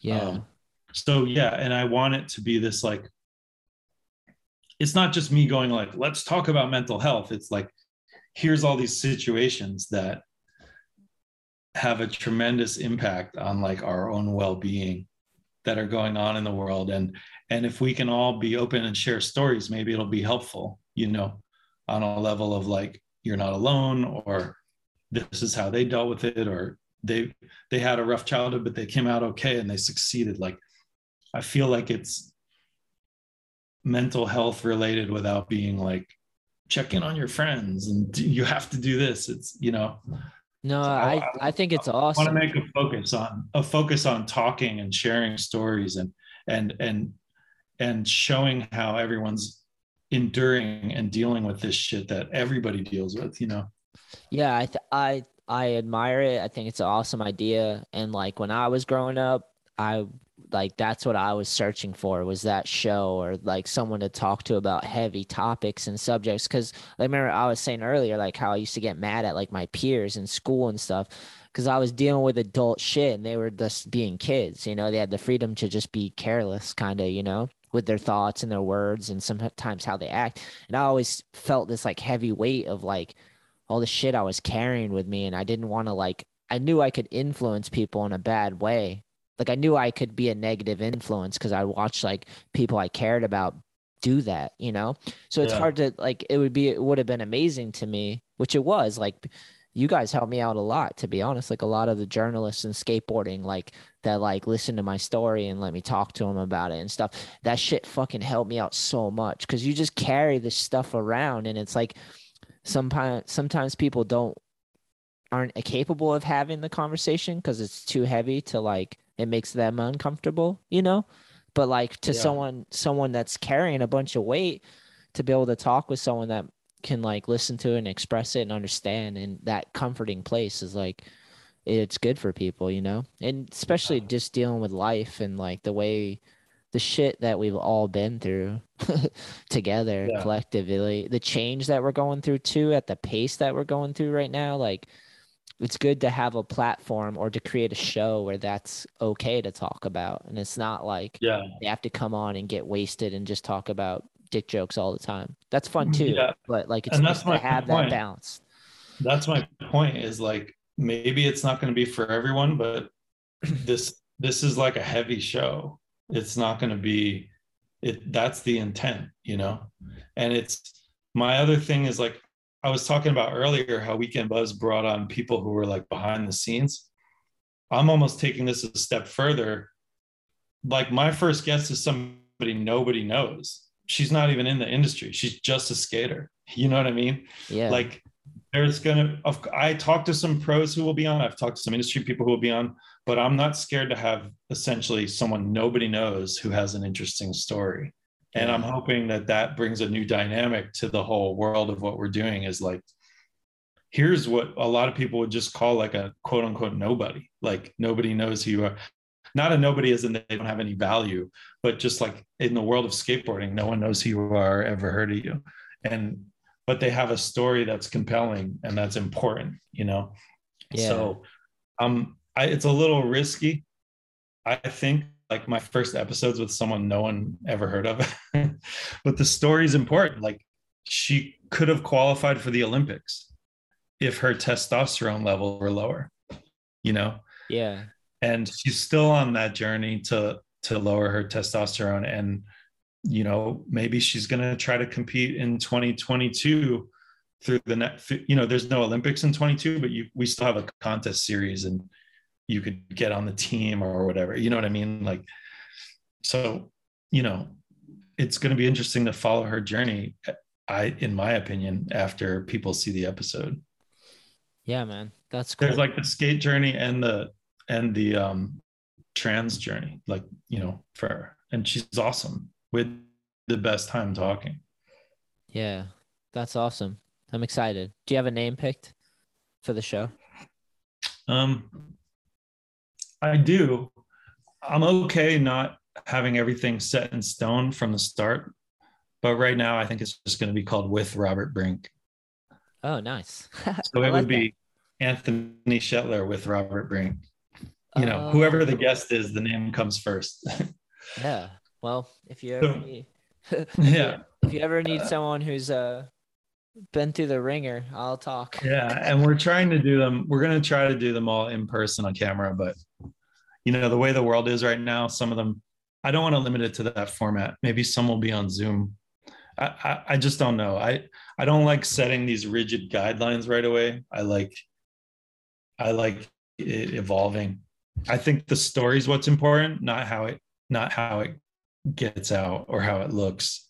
Um, Totally. so yeah, I think that if you do limit yourself to, if you did that, you would limit the stories you could get. So it's good to keep it flexible for sure. And nowadays, you don't have to. You can be flexible. You know, you Yeah. don't have to. Sick, man. Um, I think we covered it, man. Is there anything else? Did you have a question for me? like a No, closing question for me, dude. Oh, um, do you like my artwork? It's not my. I was just gonna. It's very um bright and bright and colorful and sunny. I like sunflowers.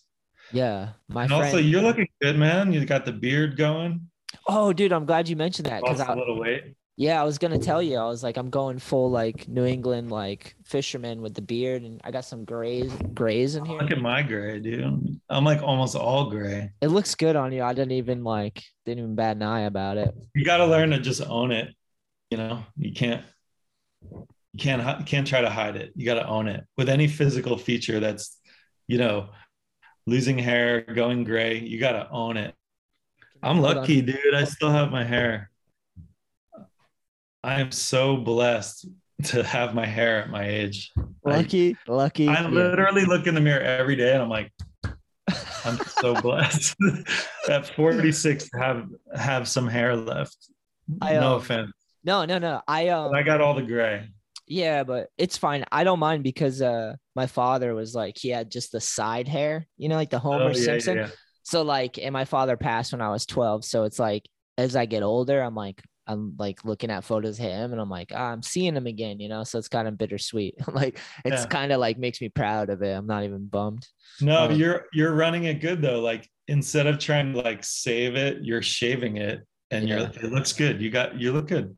Thank you. Appreciate that. uh um, you know what I'm doing this weekend? Here's my list of here's what I'm doing. Friday, I'm picking up the van I rented. Uh, and then I'm inviting all these Groms that I do skateboard lessons with, and they're coming to my house. Their parents are gonna drop them off, and they're getting in the van, and we're driving three hours to Maine. To Oh. um, my favorite place. yeah, you like Maine? Are you joking? No, I love Maine. Yeah, I, Maine's I go classic. almost every year. What whereabouts? Just curious. Um, I usually spend my time in Boothbay, like the Bath area. okay, Boothbay. That's sick. Yeah, it's What you, so what are you doing? There's actually a, an indoor skate park in Bath. there is. I knew that actually. Um, Yeah, and it's like a youth center too. Like, like they have like, it's not just for skateboarding. Like any kid can go there and hang out, and they have like ping pong and games, and and then there's the skate park, and they have like a little skate shop. But it's pretty interesting concept actually. It's like a youth center for kids who are maybe like running away or need somewhere to stay or hang out during the day. Like that's you might rad. you might actually like it might actually be a good place for you to visit. Yeah, I think I I've been trying to get there for a while. I, I, forget the name of it, but it's in Bath. I, I stopped there the last time I was there. I'll look it up for sure. You know who lives in Maine now is uh Brandon Westgate. He moved to Maine. He's in Maine. Yeah, he dude, he sold his cranberry bog and moved Wow. to Maine. Bought a new That's house. That's amazing. Yeah, it's crazy. I never pictured him as a Mainer, but he's So then we're gonna get footage from May to October from him because it's a So long winter up there, man. Because like oh yeah. I usually go every October for my birthday, and everything shuts down after Columbus Day. Or Mhm. uh, I think we've renamed it now. It's like Indigenous Peoples Day or something, which is cool. But yeah, like like the second week of October, everything shuts down, Yeah. and it's starting to get really cold at night. And I'm like, okay, well, I don't know. I always think about if I lived there skating.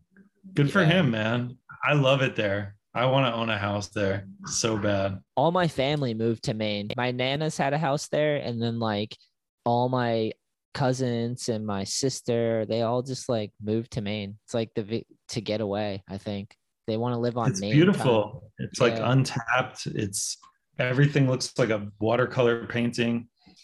It's just like the people are cool too. It's like they're like socially good people. Like they're socially conscious i feel like. They're not like assholes you know? They care about the environment.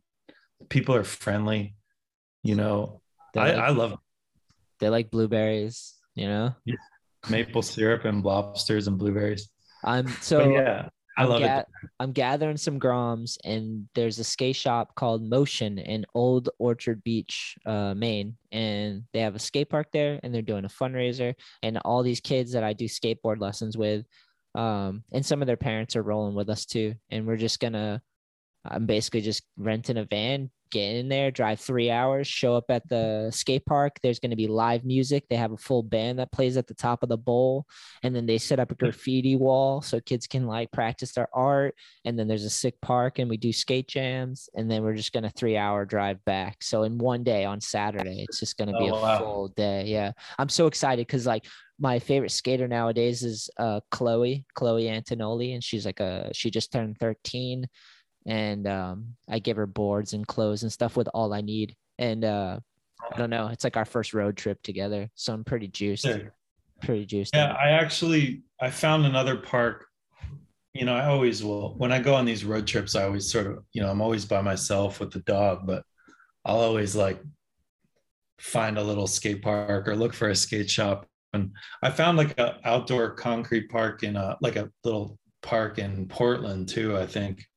Yeah, Um, I've seen footage of that one. It's I mean it's not it's it's actually it's pretty big actually, but not they have like a the whole- legit park in Portland now, I think too, like a Oh, they skate do? park. Yeah, I'm pretty sure it's, there's a Portland park that we've been to, but I know there's a DIY. Oh yeah, right on. Yeah, Cool. Well, that's fun. I'm jealous. This was the first year I skipped Maine in like five or six years. Just like the Olympics wore me out. I, it was I was gone for like a lot, like three and a half weeks in Tokyo during a quarantine. Whoa, you actually went. Yeah, I was there. Whoa. So like when I got home, I was like in the middle of moving from one apartment to another in Laguna after the Olympics, and I was just beat. I'm like, dude, no more traveling this year. I need to chill. How was that Uh, as an It experience? was a There was crazy experience. No crowd, right? Yeah, I mean, okay, like it's not the usual Olympic experience, but obviously we had COVID and I had to stay in a hotel for most time. Like there was a strict quarantine there in Tokyo, you know. So I basically like ate dinner in the hotel every day. And then like did you couldn't go out and have like sushi somewhere or anything, like just eating at the hotel restaurant for like three weeks straight Whoa. in between events. Yeah, but but being at the venue was really cool. I mean, it was empty, there was no crowd. It was missing that energy and it was really hot. It was like 95, 97 degrees every day with like a lot of humidity. Um not like California hot, you know, like yeah. so I think that fucked up some of the skaters who weren't used to it. But it was still cool. It was kind of just like watching like a street league or something, you know, like same format, like pretty mellow and organized. Like I didn't feel a lot of like Olympic Olympic craziness, like all the things that people were like thinking is gonna quote unquote ruin skateboarding, you know. It was just like being there was like the same as being somewhere else, like like a bunch of industry homies, the skaters, the format. It's just that there was no crowd, you know. Yeah. It was cool. It was it was an amazing experience to be in the Olympic Village and like see all the athletes and everything happening. Like I think Paris Paris is in 2024. Hopefully things will be back to normal and I'll be able to experience like a actual Olympics like in, in a sort of normal sense. Plus I love Paris. So that'll be sick, but Yeah. not that far away. That's awesome. That's so wild, Yeah. man. Well, sick, man. Well, Rob, Yeah. thanks for uh coming on the show again, right? Yeah, and thanks for asking. And um, feel free to edit out the boring parts. We talked for quite a while. Never Cut happening. Never happening, dude. You just you just let it run. You just post it. So I it's uncut. My shows are uncut. Very seldom do I edit anything, and it's because people uh, people can get to it when they want, and if they but get bored, feel free to change. I don't care. Yeah, to me, this whole conversation was exactly what I wanted and needed at the time. Oh, That's why I reached out. I was like, I need to talk to a friend and someone who can Hey, cover cover I all appreciate that. topics. Yeah, no worries, man. And you're you're like good at conversations. You know when to listen and when to talk, and um, I appreciate it. So Yeah, well, hit me up anytime. I'm gonna fit you in the rotation. We'll have to Be here going. or in private. Yeah, yeah, yeah, for sure, man. Thanks again, Rob. Yeah, good one.